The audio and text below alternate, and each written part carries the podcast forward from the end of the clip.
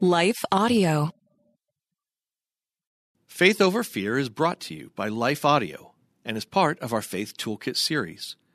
For more inspirational, faith affirming podcasts, visit us at lifeaudio.com.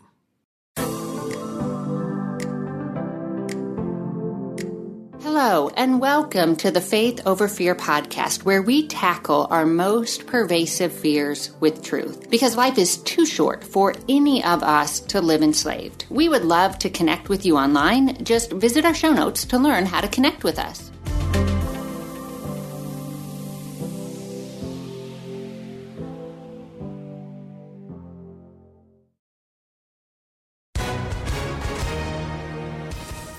Everyone. If you've been injured in an accident that was not your fault, listen up. We have legal professionals standing by to answer your questions for free. Call now and find out if you have a case and how much it's potentially worth. Call 800 497 4410. I'm here with spokesman John Wolf. So, John, tell everyone listening who should call right now. Well, Maria, first off, thank you for having me here. It's always nice to answer the listeners' questions. Now, as far as who should call in, anyone who's been injured in an accident and think you deserve compensation, give us a call right now. 800 497 4410. You'll find out if you have a case and how much it's potentially worth. Thanks, John. You heard it, folks. Take advantage of this opportunity and call now. 800 497 4410. Advertisement sponsored by Legal Help Center may not be available in all states. I'm Jennifer Slattery. And I'm Kimmy Miller. And we both want to live fully surrendered to Jesus. We know we can't hold tight to our lives and our agenda and experience everything God has for us. Surrendering to God's call to follow Him, to yield our lives to Him can feel so, so frightening in the moment. It can feel really unsettling, but that's the only way to experience the joy, the peace, and the soul deep fulfillment that Christ offers. So true, Jennifer. And I think, you know, often when we hear surrender, the first thing I often go back to is that moment when I fully surrendered to Christ the first time. And for me, my story was I was actually the mean girl in junior high. And I had a friend who was so kind. I was just so attracted to that, that kindness. She was just different. Um, and I knew that she was a Christian, that she loved Jesus. And so she had invited me to a Christian summer camp. And luckily, I was able to go and I remember it was every night they would give what they call a salvation call or an altar call, where they would tell you that Jesus loves you, you're a sinner, and he died on the cross for you and rose again that you might have eternal life, that you wouldn't have to be separated from God anymore. And I would listen to that message night after night. And every time I would get butterflies in my stomach and my palms would get sweaty. And I knew that God was talking to me in that moment. And so finally, the last night there, I had, I, I couldn't stand it anymore. I knew that that call was for me, that Jesus was calling me. And so I had to just give up and surrender to that moment, to that call. And when we hear the word surrender, we often think losing, right? When we think of, of a battle, we, we think surrender, I'm losing something, I'm going to give up, I'm going to give in to the enemy. But the reality is, we're with Christ, we are gaining so much more. And in that moment of surrender, we, we think, you know, our arms are up. But when we surrender to God, our arms are up in praise and adoration. And it's a surrendering, yes, of it's a losing and a dying of self, but it is a gaining of so much more and so much more life. And so in that moment with my butterflies and my sweaty palms, I walked forward and received Christ as my Lord and Savior. And, you know, my my counselor, I think she was like shocked. Wow, Jesus really can reach anyone because I was not a nice girl at the camp either. But she led me through a salvation prayer where I just admitted that I was a sinner. And as I said, Christ died for me and rose again that I might spend eternity with God, that he took my place on the cross that he made the payment for all the wrongs that I had done and that I would continue to do even today. So I left that camp a new creation, but it wasn't an overnight transformation, but I knew that something was different. And, you know, I think a lot of us learn and are learning, it is a daily surrender that we have to go through. And so I love the story in Matthew when we hear about how he was called into fellowship with Jesus. I love that story as well. And actually, just thinking of all of the disciples when kind of when God first called them and what it would have been like back, you know, just in those times as well. So this was in Capernaum and it was Jesus's hometown. In his day, this was a major trade, fishing, and economic center where tax collectors were, they were at least temporarily stationed. And Jesus had recently healed a paralytic man. And so that was a miracle that probably got everybody talking and kind of got, was waking people up to the kingdom of God. And this probably caught Matthew, the tax collector's attention. So we can pick up Matthew's story here in chapter 9. I'm going to start at verse 9. As Jesus went on from there, he saw a man named Matthew sitting at the tax booth. Follow me, he said to him. So he got up and followed him. As Jesus was having a meal in Matthew's house, many tax collectors and sinners came and ate with Jesus and his disciples. When the Pharisees saw this, they said to his disciples, Why does your teacher eat with tax collectors and sinners? When Jesus heard this, he said, Those who are healthy don't need a physician, but those who are sick do. Go and learn what this saying means. I want mercy and not sacrifice, for I did not come to call the righteous, but sinners. Wow. You know, I, I, wonder when you made that decision yourself, was it challenging to kind of walk in front of people and say, okay, I am, I need this, I'm going forward? Absolutely, because I know me. The only one who knows me better than me is God, right? So I knew all of this identity that I had tied up in as being the mean girl or the popular girl or the girl that could say whatever she wanted. I had to let all of that go. Some of those things I was proud of, some a lot of it I was ashamed of. So, like Matthew, I had a status, you know, I had, I, I use the word identity, but that's really what it was tied up in my mannerisms. So, I think sometimes we associate our identity with that status. You know, Matthew was very smart, no doubt. If he was someone who was collecting money, and let's talk a little bit more, Jennifer, about tax collectors and how even the Jewish, I mean, they were the the scum of the scum in the eyes of the Jewish people because they were considered traitors and they were working for the Romans to collect money. They often would have to, when they collected taxes, they collected more than what they really needed to fatten their own wallet. And so they were not liked by the Jewish people at all. And I wonder too if it took courage, you know, because how did the Jews respond? Like he even he eats with sinners and tax collectors. You talked about kind of you had shame, right? Well, I'm sure he did as well. Even though he had this status and he had this money, it had to. Here he is saying, "I'm going to follow Jesus." The last person that anyone would expect to follow a rabbi. And i think there probably was some some fear and insecurity in that. And i think it's interesting as well that we don't see matthew arguing with jesus like why did you choose me? You shouldn't have chosen me. Do you know who i am? And he he also didn't ask a lot of questions. He wasn't like okay so where are we going? Like follow you for what? How is everything going to turn out? How will i support myself? You know what jesus where will i be in five to ten years if I do this this thing. Well, can you just let me prepare first? And that's really interesting to me. He might have, I think he probably did wrestle with those things internally because he was human and, and we do as well. But none of that would have had any relevance to Jesus's call on his life. Right. And I think when Jesus calls us, and it's it's not I think there's two things to understand when we talk about surrender. And I this story of Matthew really resonates with my heart and my own surrendering of life to Jesus, a response to the gospel, my initial my salvation call. You know, there's all these Christianese words that we throw out for this, but it's this I'm committed to you, Jesus. I believe this message, I understand that I'm a sinner, that I can't get to God by just being a good person, that I have to give up everything to follow you. And there's that initial call, right?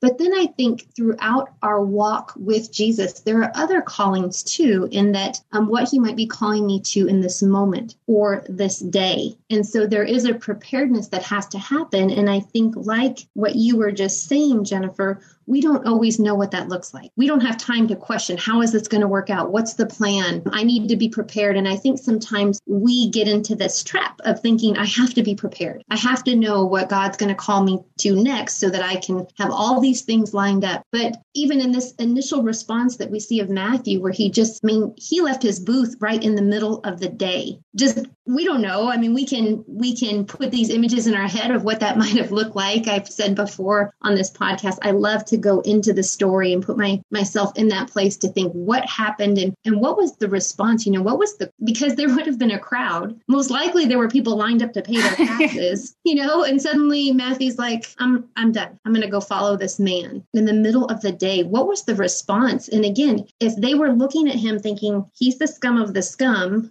and he's going with that guy. Well, what does it say about that guy, Jesus? Yeah. Well, and I mean, it would be the equivalent of you're in the middle, like let's say you have an office job and you're in the middle of a work day and you've got all of these projects waiting for you and emails you have to return and meetings scheduled and you just walk out and which basically there would be no going back at that point. I mean his job I'm assuming he kind of burned his bridge. You know and interesting I never thought about this till you just said that but the fact that the Romans didn't come after him that there was no repercussion. You know what I mean? Like he was an employee for, for the Roman government and he just walked out and the Romans are known for punishment so, isn't it interesting to think that even then God had his hand over Matthew, but Matthew was willing to surrender it and say, everything we've talked about, I'm going to give it all up and follow this man. And I think we have to understand too that Matthew would have heard about Jesus. As you opened in this message, you know, he had to have heard about the politic, paralytic man getting up and walking. And scholars often think that maybe he even heard the Sermon on the Mount that Matthew might have heard that and may have even been there recording what Jesus said. And so I think that when Jesus came and said, Follow me, Matthew was ready. Matthew didn't question any of it because I think he'd been kind of thinking those things over in his mind. Because if he was the scum of the scum, who was he talking to? Probably no one. He probably was alone often with a lot of these thoughts in his head trying to figure it out. And he was Jewish, so we know he knew the story of the Messiah. Whether or not he thought Jesus was the Messiah, we don't know. But here was this man, maybe a prophet, who was doing things differently, who had a message that that just spoke to his heart and said, I've come for you. You're the one, Matthew. You're the one that I'm coming after. And what I have is for everyone, but I'm telling you it's for you. Come and follow me. And so, in the middle of his workday, with his unanswered emails and his upcoming business meeting, Matthew walked out and said, I want more. And I'm thinking too, and you know, this story it it follows after Jesus had already called some of the other disciples who were fishing and who had like a really successful night of fishing and then left their nets, left their father's boat, left the family business to follow Jesus. And when I think of those stories, I think about all the ways that we try to find fulfillment. And and we can just chase after one thing after another. Is it success? Okay we get success and then what? Or is it is it material gain? We get material gain and then what? And none of those things can really fill this hole in our heart. And in fact i think sometimes when we chase after those things it almost increases our hunger and this like obsession to keep trying keep trying keep trying. And i i can't help but wonder if matthew had just gotten to the end of himself. He's like i've got all this money and yet i still feel so empty and there's some spark of life over there that is drawing me. Yes. Yes, I think that that is it. I think so many times we can get caught up in these earthly material things, whether it is status, it's wealth, it's prestige, it's a job title. We can tie up everything into thinking, well, once I get there, then I will be satisfied, but it's it's never enough. It's never enough. And even though Matthew was despised by his people, he had money. You know what I mean? He could he could just have a party. He could clearly he, he does have a party, you know, and he, he does have other friends that are in that group of people that nobody else likes. But there was something about Jesus that attracted him that that reached somewhere deep in his soul that I don't know. I think it's that the only thing that can satisfy that unquenchable desire is Jesus. And I think he experienced that and was willing to leave it all for that.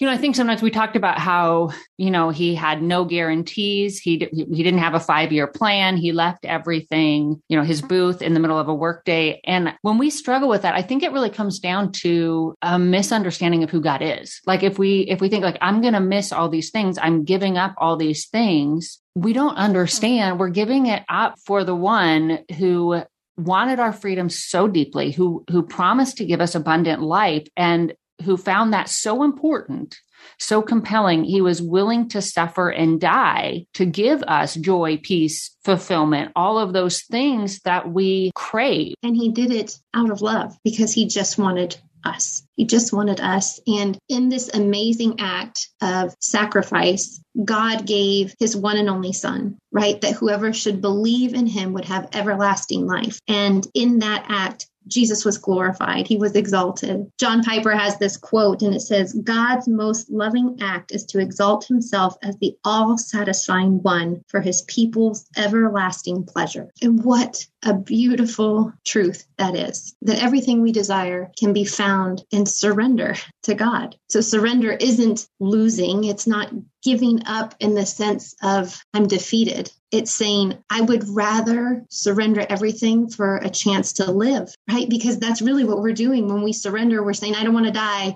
So just take me. And that's the act of the surrendering to God. I don't want to die in hell. I don't want to die, have spend eternity away from you. I want to run into the loving arms of my Father. And so that's the beauty of the message, the gospel, the good news is that we can have fellowship with God for eternity. We simply understand. And it's, I say simply because it's that simple that a child can understand it. We are all sinners. We're all, if we haven't screwed up yet, we're going to. But the reality is, I think we've all, we understand we've all screwed up somewhere along the way. We're all sinners. And so, because of that, the punishment for sin is death. It's separation from God. God didn't want that. Jesus didn't want that. And so Jesus said, I'll die. I'll do it. I don't want to, I don't want to be without him. I don't want to be without her. So I will do it. I will take the payment. I will take the payment for sin. And so that was the act that he did on the cross is that it's payment. It's when we often think that God forgets our sins, that he puts them as far as the east is from the west, there was still a payment that had to be made for those sins. The reality is Jesus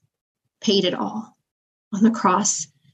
And by simply believing in that, that he took our place, that he died, and on the third day he rose again and was glorified, that is all we have to believe that it was for us. And in that we find freedom, freedom in that that's what we are surrendering to. We're surrendering into this step of life and eternity with the one loving God of the universe. And so I just want to, if it's okay, Jennifer, I just want to pray with anyone out there who right now is experiencing those butterflies or those sweaty palms and they understand, God, are you talking to me? Because He is. And the invitation today is that He wants to invite you in into His loving arms and He just wants to embrace you because He's so glad that you're home. He's so glad that you have accepted Jesus as your Savior. And if that's you, if that's this moment that you're at, I just want to pray with you. And so, Father, I thank you that you are a loving Father. And I, I'm sorry for all the wrongs that I've committed and the wrongs that I will do probably even five minutes after this prayer. God, I'm a sinner, but I believe that you sent your Son Jesus to die for me on the cross. I believe that he overcame death and that he rose again and came to life and that he I accept him as my savior and my lord and I give my life to your hands. I surrender on this day, Father. And I'm so grateful for this gift of life that you are giving me that I simply need to believe. Help me overcome any unbelief. Holy Spirit, fill me, fill me with your love and your life, your love, joy, peace, patience, kindness, goodness, faithfulness, gentleness. God, I want it all. I want it all. Thank you for your outrageous gift of love. It's in your son's holy name we pray. Amen. Amen. And to those of you who have a lot of questions regarding salvation, who Jesus is, we just invite you to connect with us. And so you can connect with us through the Wholly Loved website, whollyloved.com, W H O L L Y dot com or through social media. But do, if you do have questions, get the answers Like this, this is a big question and you owe it to yourself to make an informed decision. And, and this is an important question to investigate. So again, please reach out to us if you have any questions. And actually, if, if you did pray with Kimmy just now, and if this is the first time of accepting Jesus as your Lord and Savior, of trusting your eternity to Him, reach out to us as well so that we can kind of talk to you about like what's some next steps? How can you grow in this new life that you've been given? Well, thank you for listening. If you haven't already done so, we would encourage you to subscribe to this podcast. Then you won't miss a single episode. And we are really encouraged when you rate it. Make sure to share it with your friends. Until next time, may you live as one who truly has been set free. Hey everyone, thanks for listening to Faith Over Fear, a production of Life Audio and the Salem Web Network. If you enjoyed what you heard today, we'd love for you to head over to your favorite podcast app and leave us a review. To learn more about Jennifer Slattery or to check out any of the resources she mentioned in this episode, just head over to her website, jenniferslatterylivesoutloud.com, or check out our show notes. This episode was produced by Kelly Givens and edited by Stephen Sanders. A special thanks to our executive producer, Stephen McGarvey. For more Faith Toolkit podcasts like this, just head over to lifeaudio.com. Dear Heavenly Father, thank you for working everything out for my good. Help me trust in your perfect plan. Amen. Father, thank you for loving and caring for me. With Christian prayer meditation, you can pray along to prayers based on specific topics. Go to lifeaudio.com or search your favorite podcast app for Christian prayer meditation. You can also download the Abide app for biblical meditations at abide.com.